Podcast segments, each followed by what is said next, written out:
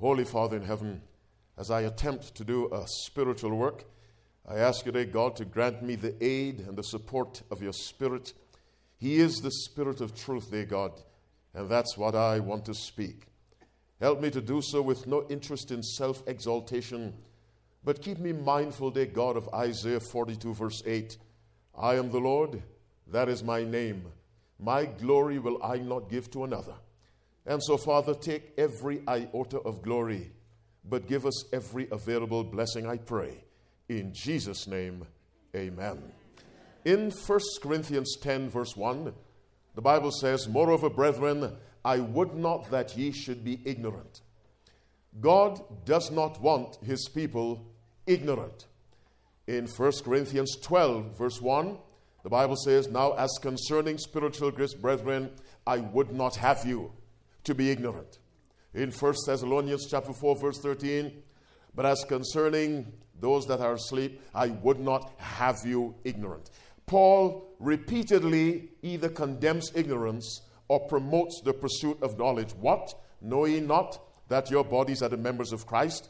What know ye not that ye are the temple of the Holy Ghost? He's always stressing the importance of knowing. Now, our theme is uh, the one soul audience, and this morning I spoke about a personal God.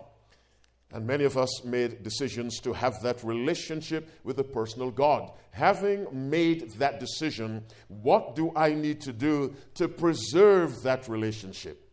You know, marriage counselors always tell couples communicate, uh, forgive each other, do this, do that, to preserve the relationship. How does one preserve the relationship on a one to one basis with Jesus Christ? In uh, Jeremiah chapter 9, verse 23 and 24, the Bible says, Thus saith the Lord, let not the wise man glory in his wisdom, neither let the mighty man glory in his might. Let not the rich man glory in his riches, but let him that glorieth glory in this, that he understandeth and knoweth me. Which means that which is should be of highest value to us is a knowledge of God. Somebody say amen. Not simply an intellectual agreement that God exists, but a knowledge that is the foundation of a vital, ongoing relationship with an intelligent, personal being. Let him that glorieth glory in this, that he understandeth me, that he knoweth me. Without that knowledge, no one can have a relationship with Jesus Christ. What am I saying? I am saying that the priority of a child of God is an ongoing pursuit of an ever deeper knowledge of Christ and who He is. In John 17, verse 3, Jesus, in praying to the Father, He said, This is life eternal, that they might know Thee, the only true God and Jesus Christ, whom thou hast sent. We are called upon to know God. In Philippians chapter 3, from verse 7, Paul says, But what things were gained to me, those I counted loss for Christ. Yea, doubtless, I count all things but loss for the excellency of the knowledge of Christ Jesus my Lord. What was it he counted as loss?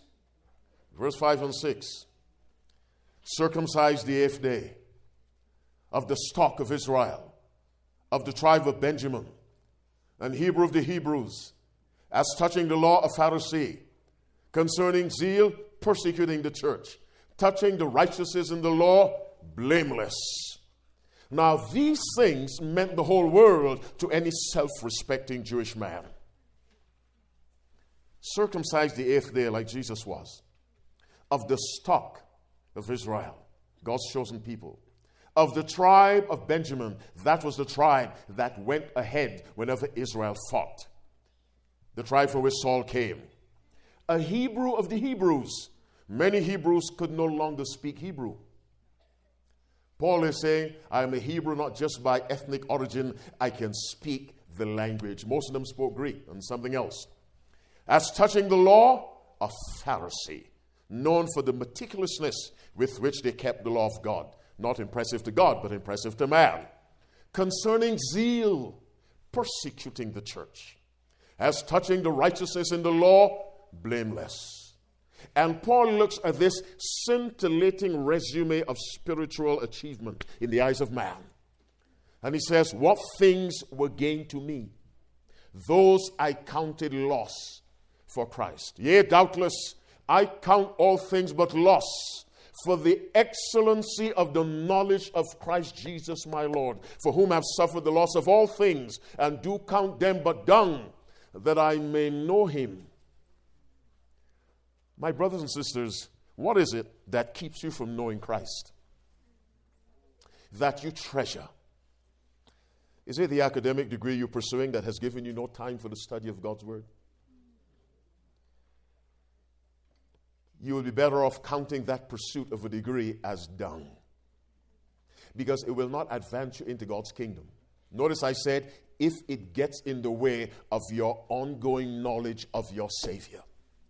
Is it a pursuit of a career, money, a boyfriend, a girlfriend, Paul says, For me, all these things that were valuable to me, I regarded them as dung. Why? In the light of the possibility of acquiring the excellency of the knowledge of Christ Jesus, my Lord, for whom I've suffered the loss of all things, and do count them but dung, that I may win Christ and be found in him, not having my own righteousness, which is of the law, but that which is through the faith of Christ, the righteousness which is of God by faith, that I may know him and the power of his resurrection. Paul wanted to know Jesus because to know him is to love him. My brothers and sisters, religion is a person. Let me say that again, perhaps differently. Spirituality is a person. Salvation is a person. Grace is a person. Life is a person. Truth is a person.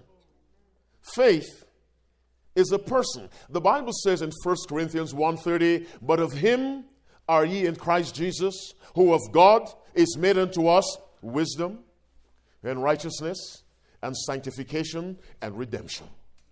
Jesus Christ is our wisdom. Jesus Christ is our sanctification. Jesus Christ is our redemption. Jesus Christ is our righteousness. He said at the grave of Lazarus, I am the resurrection and the life. Jesus Christ is life. He himself said in John 14 6, I am the way, the truth, and the life. What way should I live? How should I live my life? The way is Christ. And this is not some symbolic expression. I am speaking literally. The way is Christ. I am the way. What's truth? I am the truth. What life? I am the life. What wisdom should guide me? I am the wisdom. What righteousness should I pursue? I am the righteousness. So, for every question the Christian has, the answer begins with Christ a man who is God, as I said this morning. And a personal relationship with Christ involves a continual pursuit of an ever intimate level of knowledge of Him. In the book of John, and I always recommend John for someone who doesn't know Jesus, in John 20, after Jesus appeared the second time to the disciples and Judas was within, Jesus appeared, the doors being shut, and said unto them, being shut, Peace be unto you. Then saith he unto Thomas, Reach hither thy finger, and behold my hand, and reach hither thy hand, and thrust it into my side, and be not faithless, but believing.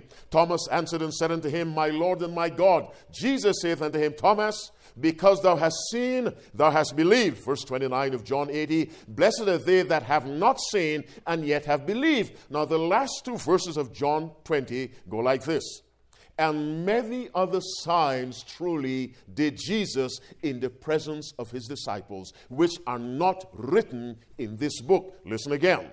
This is John. Many other signs truly did Jesus in the presence of his disciples, including John, which are not written in this book. But these are written that ye may believe that Jesus is the Christ, the Son of God, and that believing you might have life through his name. One is John saying, I wrote this book for the single purpose of drawing the reader to Christ. Now, we may say all 66 books have that purpose, yes, but all 66 do not express it as specifically as John. If you study my gospel, you'll be drawn to Christ. Listen again. Many other signs truly did Jesus. Signs meaning miracles. John saw Jesus do all kinds of miracles. But he selected just a few. This is research, you see, and looking at your sources and choosing wisely. And his conclusion was, led by the Spirit, if the reader studies these, the conclusion will be a relationship with Christ. And so I recommend to anyone who wants to know Christ better, because we have the synoptic gospels Matthew, Mark, Luke, and John. They generally give the same view of Christ. I say generally. John is so different. He is not one of the synoptics. His view of Christ is entirely different. It is more lofty, it is more Himalayan, it is soaring. And so John says, You read my gospel, and the result will be a relationship with Jesus Christ. And so I always recommend John as the basis for discovering who Jesus is, who he was, who he will always be. Because a relationship with Christ is based on knowing Jesus. This is life eternal, that they might know thee. If people knew God, Christ. Or should I say, if we knew Christ the way we should, the things we do, we wouldn't do. There's a saying about the, uh, what's that snake? Red on black, venom black, red on yellow, kill a fellow. Uh, you heard that saying? You have poisonous snakes in California. We don't have that many in Michigan. Uh, what's the snake called? The, uh, is it the diamondback? Some, no, no, not the rattler. The what? The coral snake? Is it? Well, some snake. And uh, now, if you don't know, are you with me? The snake is poisonous. You just see bright colors and you pick it up to make a necklace. Are you following me? You die. But if you receive knowledge about that snake, red on yellow, kill a fellow, your behavior changes. The woman at the well, Jesus said, Give me to drink. The woman saith unto him, How is it that thou, being a Jew, askest drink of me, which am a woman of Samaria? For the Jews have no dealings with the Samaritans. Jesus said to her, If thou knewest the gift of God, and who it was that said unto thee, Give me to drink, thou wouldest have asked of him, and he would have given thee living water. Jesus is saying, Because you don't know who I am, you're behaving the way you are. What did I say earlier? we do not know God as we should. If we knew God as we should, our behaviors would change. Our attitude to church would change. Our attitude to the study of God's Word would change.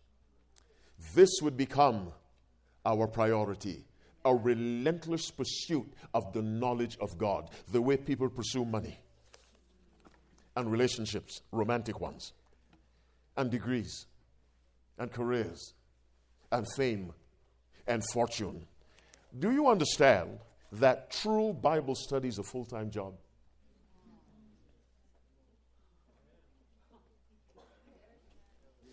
It is not, do I have five minutes to spare? Yes. True Bible study is a full time job. Amen.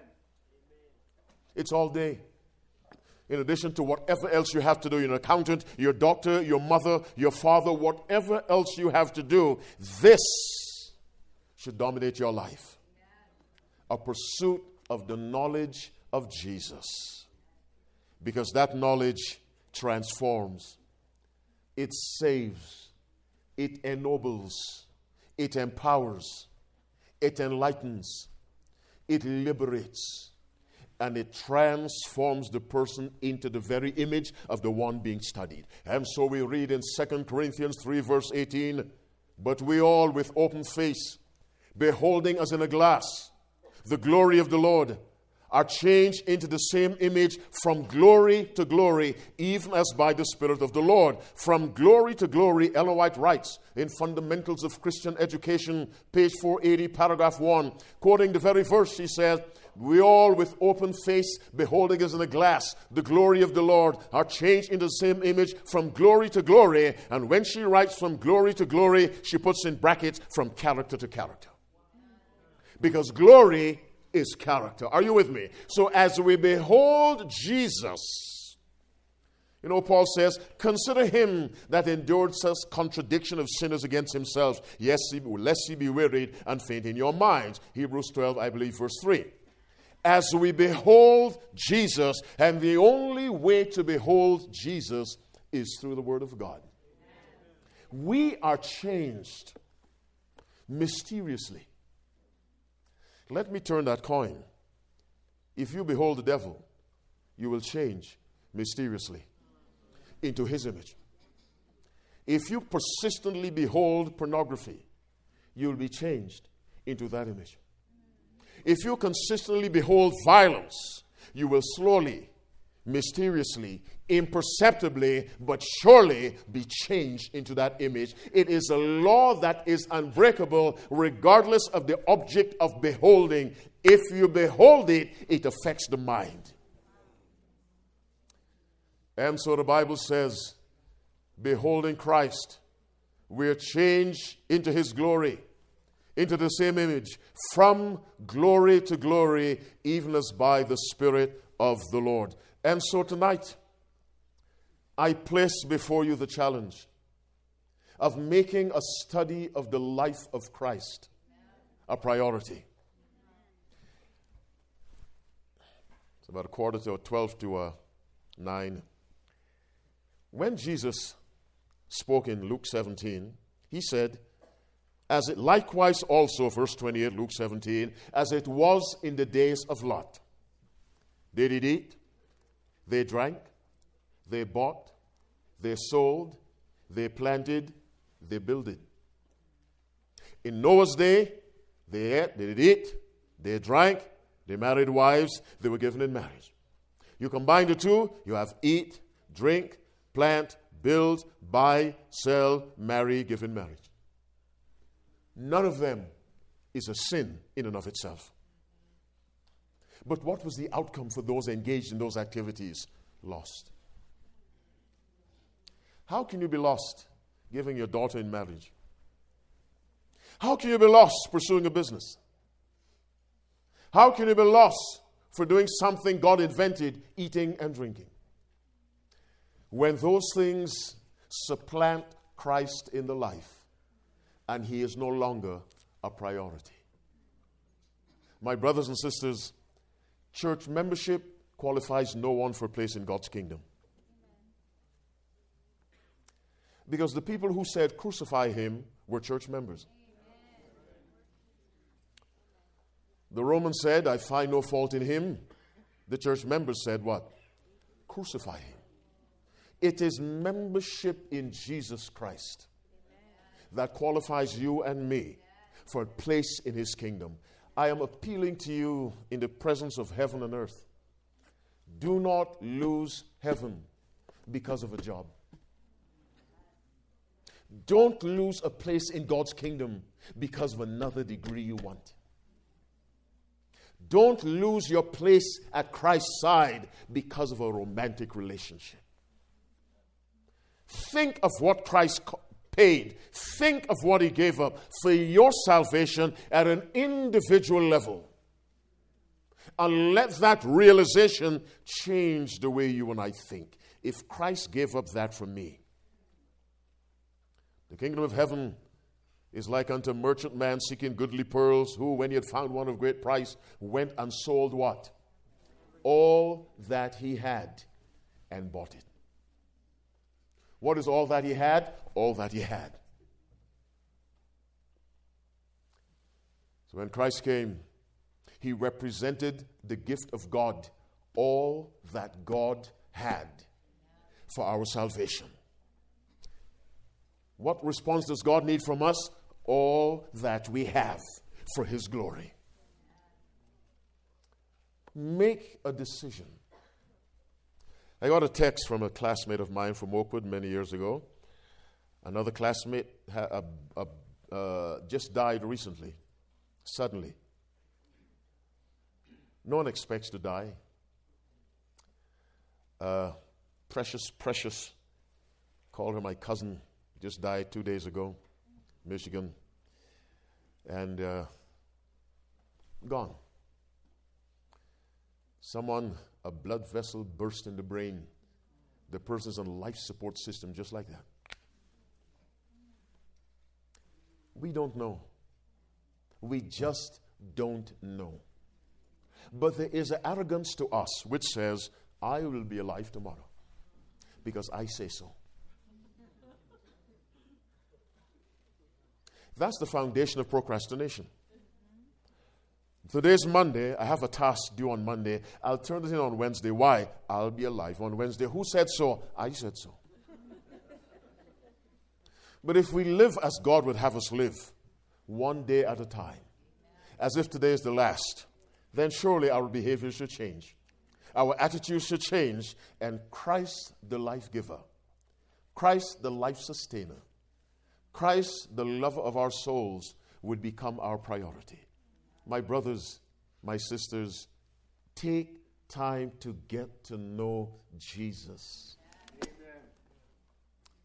You know, I, I talk to young people all over the world, and the things they do to meet their boyfriends and girlfriends stay out late, incur the wrath of their parents, jump out the bedroom window two floors down, and all kinds of things to go see this young man or this young woman.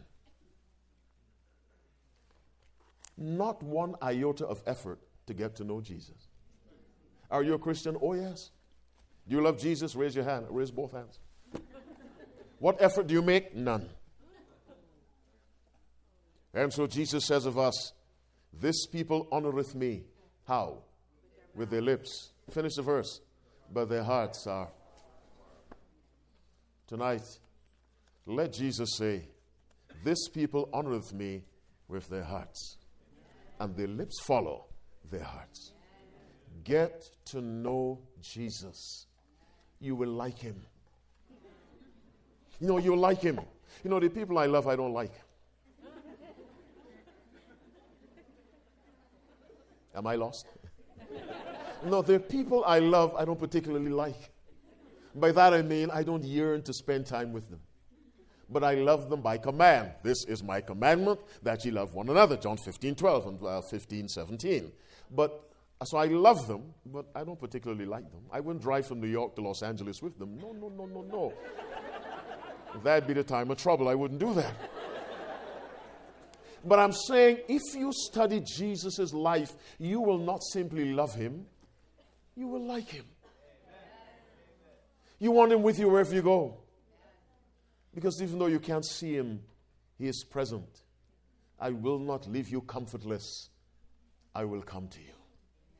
And so I offer you, I recommend beginning tonight, take some time, get to know Jesus.